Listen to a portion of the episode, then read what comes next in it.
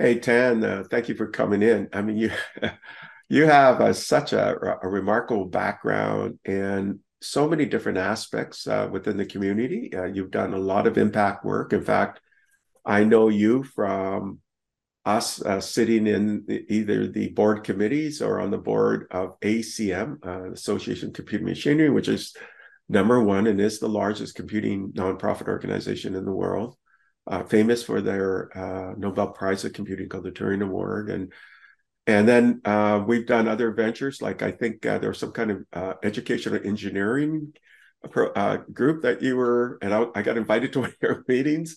and um, and uh, you sit on other uh, communities, like with the um, International Federation of Information Process, or, or sorry, uh, the Internet IFIP. Federation, yeah, uh, IFIP. Uh, yeah. You said on the Global Industry Council. You've been doing that since its uh, very beginning, and it's been like 12 years, I guess.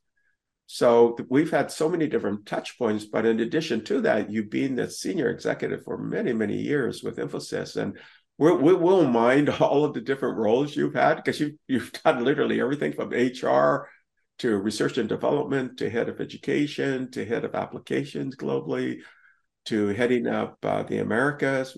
I mean, it just got the list goes on and on, right? You've done it all. So, anyways, I really appreciate you coming in. Um, you know, we're, we're, we're friends as well. So, uh, because you're just a marvelous uh, executive. Stephen, thank you so much. It's been a pleasure, first of all, knowing you. And of course, thank you for the opportunity to interact with you on, on this program that you conduct so very well across the globe. Thank you so much. So Tan, I mean, it's been so long since we talked to you. Uh, I talked to you last. I, I, was in the old school podcast audio days, uh, which was very scripted. This is unscripted, so we've changed a lot. And and I, so I'm going to re-ask one of the early questions that I asked 15 years ago, and uh, I would say, you know, what are the inflection points in your life? But you've done a lot since we last, uh, you, you, know, uh, I interviewed you. So, what are those sort of major turning points that created this wonderful individual and executive that you are today? Stephen, thank you for that question because I've been blessed uh, for the opportunities that I've got throughout my career of uh, over 35 years now. Um, and a lot of that, I think, have come from some of the decisions I made. Um, and of course, luck played a role in it as well. So maybe I can talk uh, a few of them. The first was very early in my career, maybe five, six years into my career. I started as a software engineer building uh, you know, word processors and then went on to create uh, compilers for SQL and operating system level work. I enjoyed the technical work. It gave me a lot of insights into how computers work.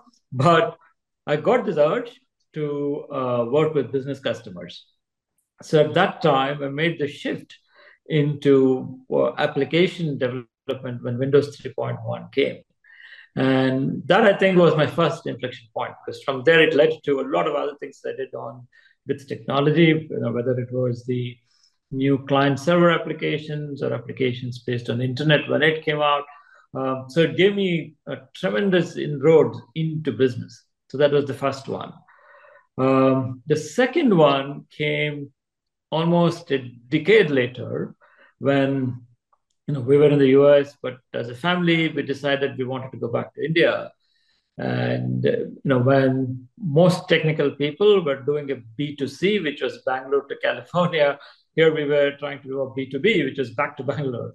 And the uh, that turned out to be a great time because that was when the uh, global delivery model was being established, and the center of gravity for that was really India. And so, and of course, I joined Infosys at that time, and that changed a lot in my professional life because all the opportunities I got to work um, on different areas came from being at Infosys because I joined them when there were only 7,000 people. And of course, when I left them a couple of months ago, uh, there were more than 300,000 people. So I got that ringside view of how scale happens, how growth happens um, in a company that was ethically driven. So that was the second one. And the third was while at Infosys, um, out of a passion for people development, I made this decision to move from business function into a corporate function. And that was to head education because I thought there's a lot to do with people development and that I can bring some things to the table there. And that turned out to be a real inflection point because um, now in that role, I not only got to scale the Infosys education from training about 4,000 people on a single day to over 14,000 on a single day. So that itself was a great experience. But I also got to, to put in place uh, programs for continuous education, which actually led to me getting an honorary doctorate from the Coventry University in the UK. But uh, beyond that, because I had this experience of corporate functions, I got an opportunity to play the role of the group head of HR for Infosys. And more recently, when Infosys had decided in 2017-18 to embark on a strategy called localization, I got picked to run the operations operations of that because of my experience on both being on the business side and on the technology side. So the you know all of this I think uh, were things that happened because of uh, perhaps being in the right place at the right time, making the right decisions maybe, but also because I had the support of my managers at the time and the teams that I was working with. So it's a combination of things that led to the um, experiences that I got in my professional career, Stephen. So that's really quite a spectrum. Uh, you you really started off as a very detailed, uh, kind of like a system programmer, uh, which means that you're you're programming maybe an assembler or in C. And C, yeah. Yeah. And that requires, uh, I mean, I, have programmed in those languages as well in my early days. In fact, even before that, I used to have to program in binary code. Um, uh, that's very, very difficult. You really have to understand the hardware, um, interrupts and registers and things like that. And then you uh, and and then you migrated into more more sort of applications programming, and then from there you got um, positions where you got into more of the corporate side and seen sort of the corporate um, sort of broader applications on the business uh, merging with the technical.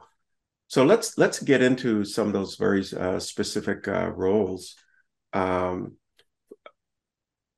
what was the what was the first major sort of business role that you were asked to take on when you joined Infosys? I was uh, what is to be called as a delivery manager, which was about service delivery, service delivery for clients. And that involved working with the teams both uh, across geographies, both in India and in the US, and clients who were not in India. So that was a phenomenal experience because um, it was not only about winning some deals that we got because of the work I was doing, but also about um, managing program managing something remotely. Today we talk about remote program management, but did that at that time because I was able to win the trust of the clients. So that was the starting point of the business roles, and from there on, I went to head um, service delivery for our telecom business, um, and then run the entire uh, application development and maintenance service line, which is the largest service line for Infosys. Yeah, I mean that's uh, again that's fascinating, you know. And and the thing is, when you're running these uh, corporate programs from service delivery to application development, you would understand because you were you at one time used to code, right? So, so, so you'd have that sort of the very deep technical understanding as you're now managing more of the business side of and and across uh, the world. Client interaction, yeah. Yeah, client interaction and um, uh, managing people uh, which can be uh, a challenge unto itself, right? And then, as you mentioned earlier, in the inflection points, you you know, India became a, a hub for the world, and the world realized that it was a, a great center for um, talent and right. doing uh, you know deep technical work. And in fact, India continues in that vein, and in fact has even grown bigger. In fact, uh, uh, in that capability, but now uh, even innovation itself is it's being centered out of India, and I think India is probably the biggest or the second biggest uh, source now of uh, new minted billionaires, I believe, something like that, right? So unicorns, yeah. Yeah. So so you're you you've got this technical background. You then migrate into the service delivery side, the application side, and and then uh, but you got into other roles um, which were not so much directly on the service application technical, but had more the sort of the human aspect behind it. So, how did you get into education? Like, um, uh, uh how did that come about? And and the it's like a miracle story in a sense of emphasis in ed- education. And and uh, you know, there's really famous stories like the world is flat, and uh, you know, and and I and I recall 15 years ago you mentioned that story about how the you know, the world is flat concept came from uh, a visit to India. So maybe you could retell that part, but retell now the, how you got into the education side of it. Yeah. So the uh, on the world is flat. I think it came from when Thomas Friedman visited India and met our current uh, non-executive chairman Nandan Nilekani, who was walking around the campus and actually showed him the flat screen and said, the world is flat and then that caught on because that's on the flat screen is where we were able to connect a lot of our development centers and bring them into one room in those days. Um, that's how i think that stuck with thomas friedman and he wrote the book. Um, on my move into education it was really driven by passion for people development because i had worked in both in india and in the us and i recognized that um, in as much as there is so much content that people in India might have. It was the need to bring together content and communication and the ability to um, articulate, but also to create continuous development for us to be relevant as professionals. So there was an internal job posting because the person who was running the position uh, retired from the company. It was an internal job posting and then applied for the job um, and I got lucky to have been selected from a set of people who had applied, um, largely because I had the connect with the business and I also demonstrated my passion, what I wanted to do. Because even before that, I had done some internal programs for people development, um, just again out of passion. And so both of those helped me to get there. Uh, but having got there, you know, working with the teams at that time, it, it uh, um, gave me a platform to put together programs that led to more and more continuous education, partnerships with academia um, that helped. And in fact, the Coventry University thing was about creating a master's degree for people at Infosys while they were still working at Infosys in India. So they could still get a master's degree from the Coventry University. Um, and, and that was about giving credit to the work that they were doing, projects that they were doing, and the learning that they had at Infosys. So, you know, those kinds of opportunities came about because I was able to get into that role at a time when um, learning, and even now, learning is probably the only constant that is there for a professional. I remember you sharing some of this uh, maybe 10 years ago, and I, I was, or, or more than 10 years ago.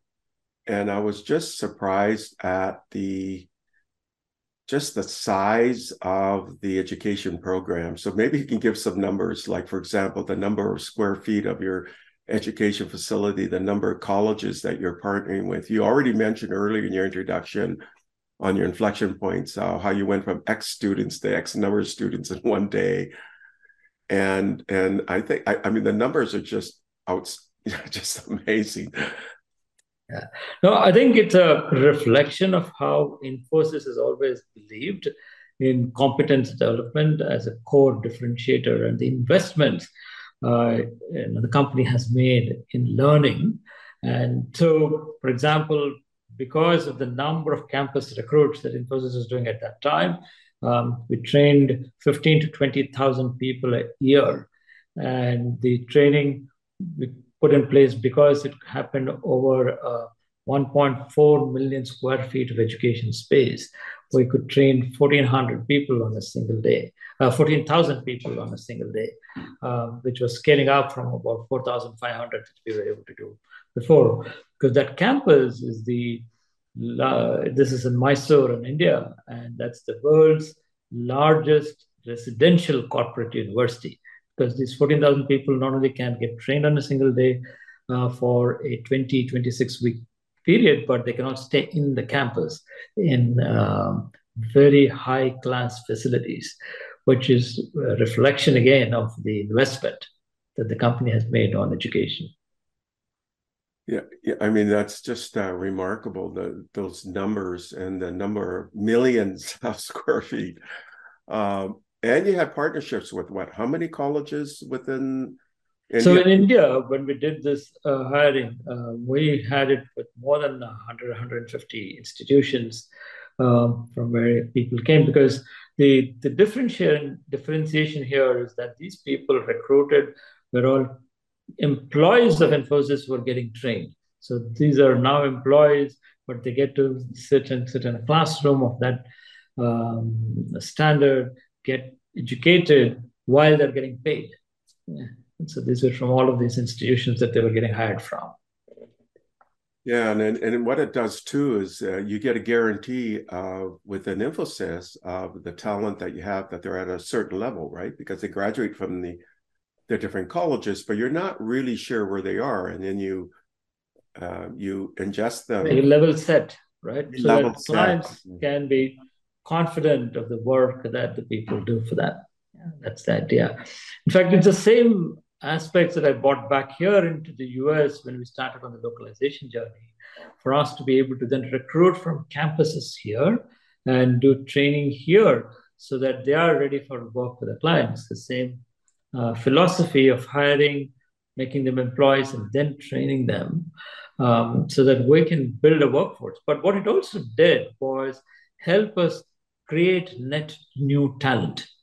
And, and in fact, in the localization journey, we went beyond what we were doing in India in terms of beginning to hire for skills than degrees, create an apprenticeship program. Uh, we probably ran among the largest tech apprenticeship programs here because we recruited people uh, who were either wanting to move into uh, digital technologies, people who had a high school degree but went through a program that could help them make the transition uh, from where they were to a higher career mobility, which made a difference to them, their families, and the communities that they were coming from.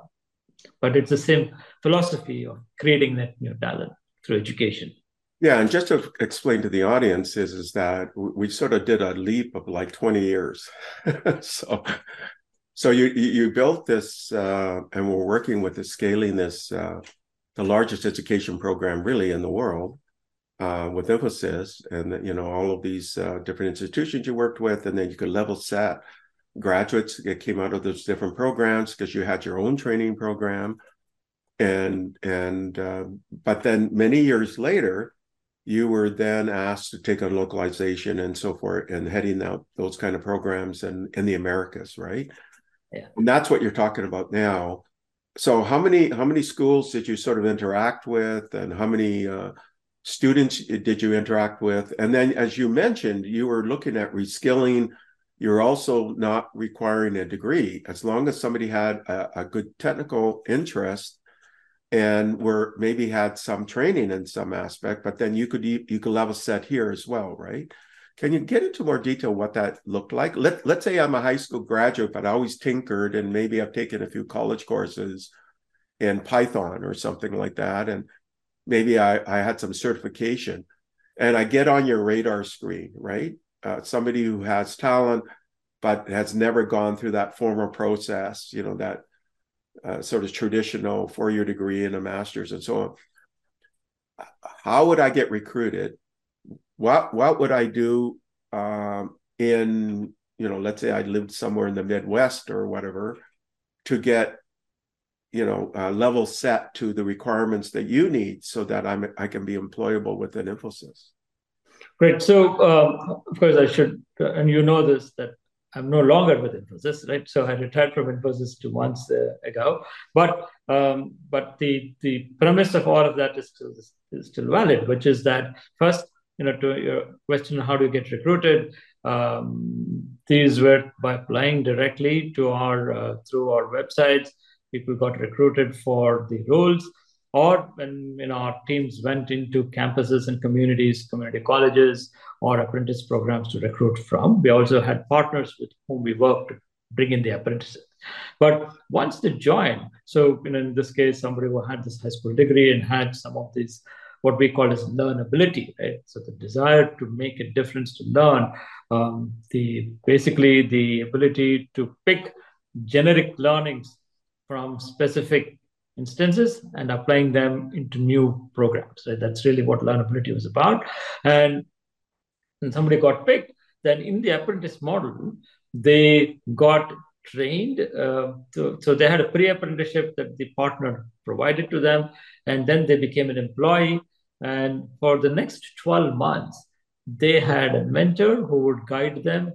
They had a coach who would review what they were doing every so often so that the competencies that they built from work could be tracked. And they also had courses and interventions that they got so that in the 12, 12 month period, they got enough credits that they could even choose to transfer to a four year degree school or two year school if they wanted to. Right? So the idea was you're earning, you're learning, and if you want to, kind of also convert them into credits that you can take to uh, four year school or a two year school.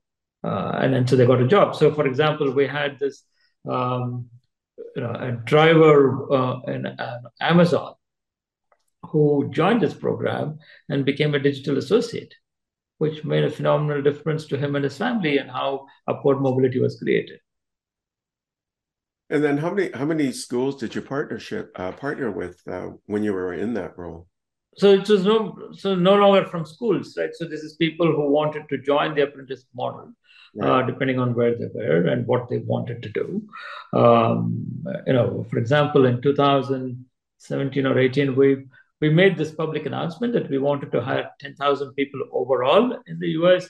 We actually ended up hiring 25,000 people, and almost 10% of them came from um, at the entry level.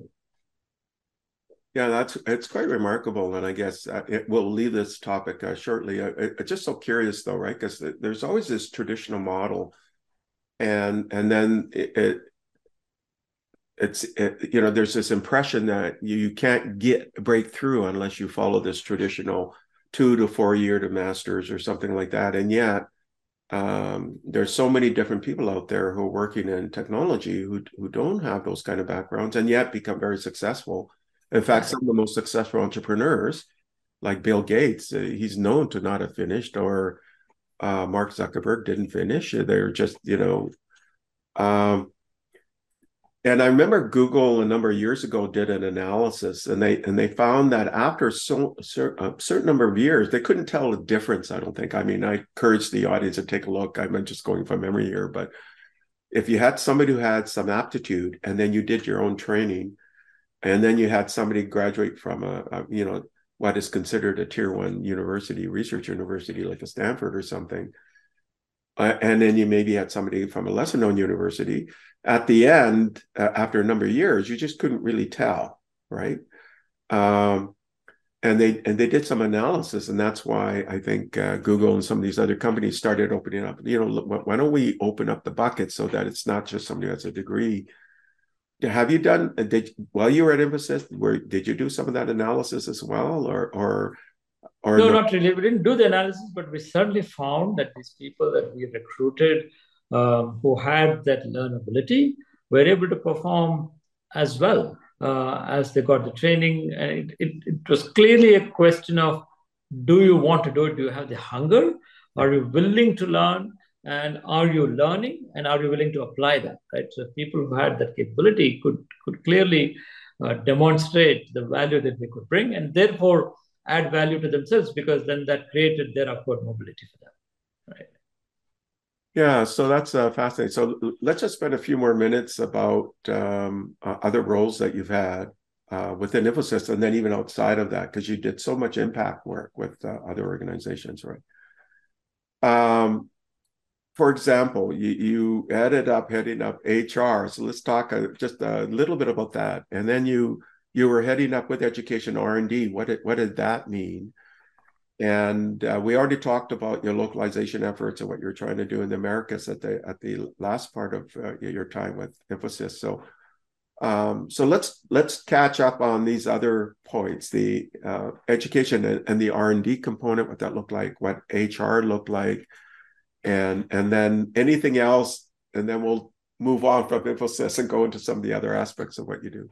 Yeah. So the um, know, the, when I joined the education unit, it used to be called education and research. So that is where they were combined. Uh, and there it was more about um, first, there was an aspect of knowledge management, right? So, how do you bring the knowledge of a professional services firm to your clients while making sure that the IP of clients is protected, right? So, that was a big piece of how all of that came together um, in, in, the education research group. Um, on the HR front, it was about putting in place some programs uh, that brought in predictability, people helping making um, measurements for KPIs much more objective um, so that people knew where they were going and what they need to do to get beyond. And also uh, aspects that related to compliance. A large part of it was compliance and um, and and leadership transition because when I was in HR was when there was a transition of CEO. So all of those became a portfolio of work that I got to do, especially working with the board on uh, some of these critical aspects. And I guess I should add, you became the chairman of the board for Infosys Public Services and the trustee of the board of the Infosys Foundation USA. I'm familiar with the Infosys Foundation because I've been um, donating or you know volunteering with ACM for so long, and of course, um, I believe the Infosys Foundation supports the ACM Computing Prize, right, which is the second highest award, um, other than the Turing Award. So, can you talk a little bit about that, uh, chairman of the board of the Infosys Public Services, what that means, and then this Infosys uh, Foundation?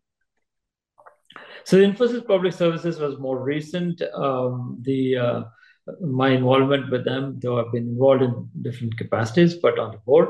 Uh, and Infosys Public Services works with federal and government clients, which is different from the commercial clients that Infosys uh, overall works with. So that's why it's a separate entity. Um, on the Infosys Foundation in the US, it was about building, bridging the digital gap through um, basically two two streams. One is working with the schools and enabling teachers on computer science education through maker education so that they can be bring computer education into the schools and then of course through a platform called springboard help bridge the digital gap for anybody to access the te- through technology the learning that they want to uh, help get a job in the digital world. So that's what the Infosys Foundation USA uh, was doing, and that, that's the one that I was trustee of. Yeah, and I think the Infosys Foundation, if, if, I'm not mistaken, and so you supported the ACM and one of their prizes, but you also supported the Computer Science Teachers Association, I believe, as well, right? Yeah, so the Infosys Foundation USA did the CTA, the uh, Computer Teachers Association. The overall, the ACM part, I think, comes from corporate Foundation and, uh, and and the Infosys Science Foundation. They are the ones that do the ACM part. Yeah, just a remarkable uh, series of contributions. Um, on your own, though, you you've been interested in things like diversity, equity, inclusion. You did that as part of of Infosys, and you're a member of the grievance uh, uh, um, board as well, uh, uh, related to different issues that you're handling.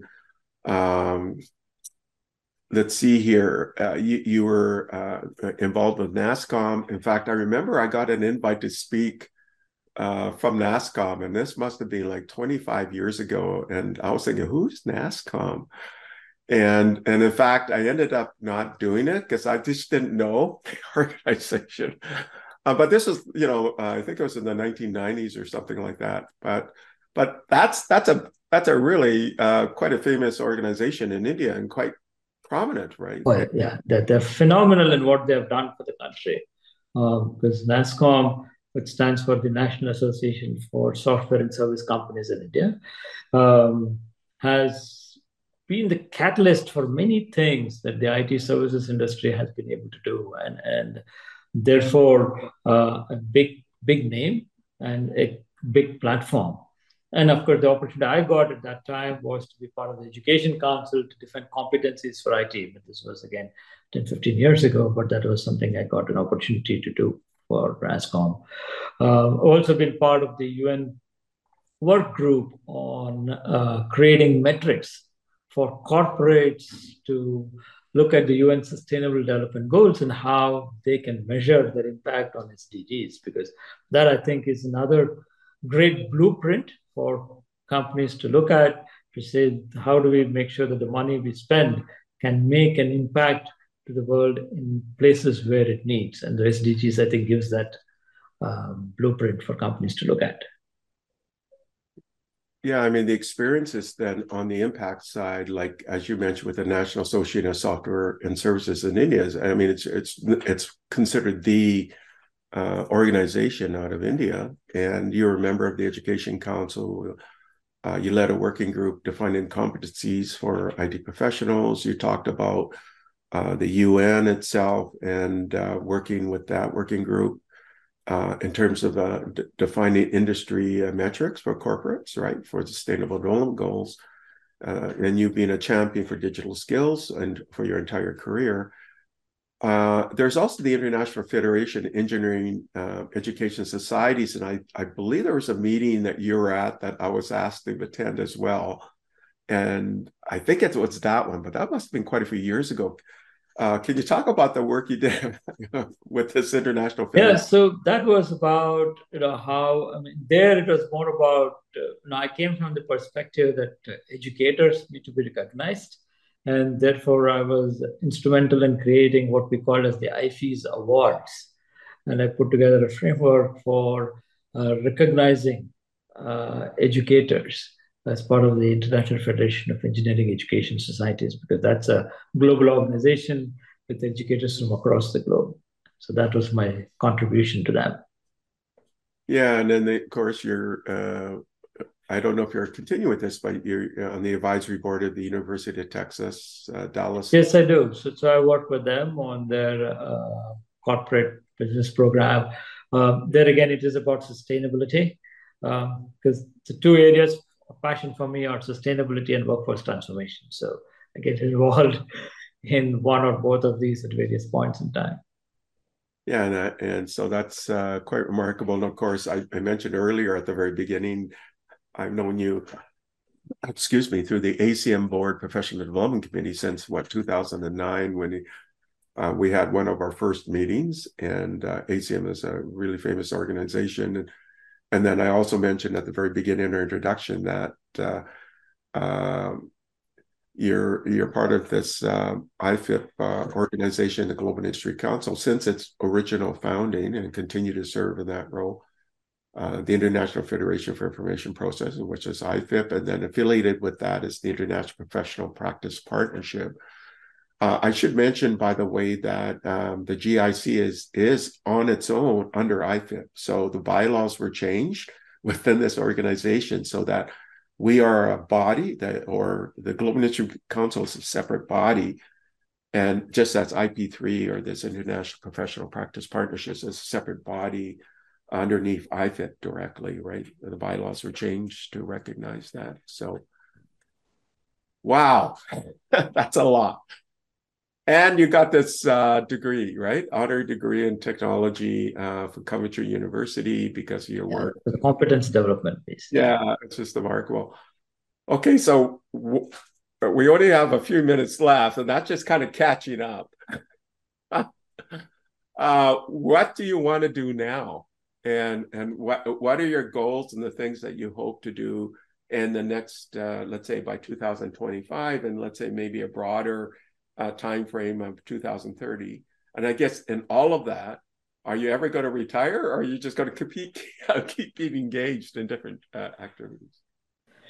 So I think the, like I said, to me, two areas of passion where I think we can make a difference is in workforce uh, transformation and sustainable development, and that's those are the two areas. And and some of the work I'm already doing in those, and I see a great opportunity um, for us to be able to, you know, really enable peace and equity through technology and education. And that's really the framework that I've created for myself to see what can we do and how do we get there, because those are my areas of familiarity are technology and education, the areas where I think we need to make a difference are in peace and equity. So that's what I want to bring together um, in the work that uh, I'm engaging with and work I'm doing.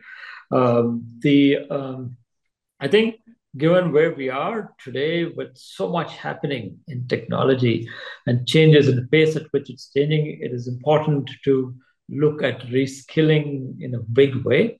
Uh, and that is a great opportunity that exists both commercially and in the nonprofit sector, both sides, um, because the risk of not doing is going to be quite devastating, I think, um, if you don't act now. And therefore, I see that as an exciting opportunity today.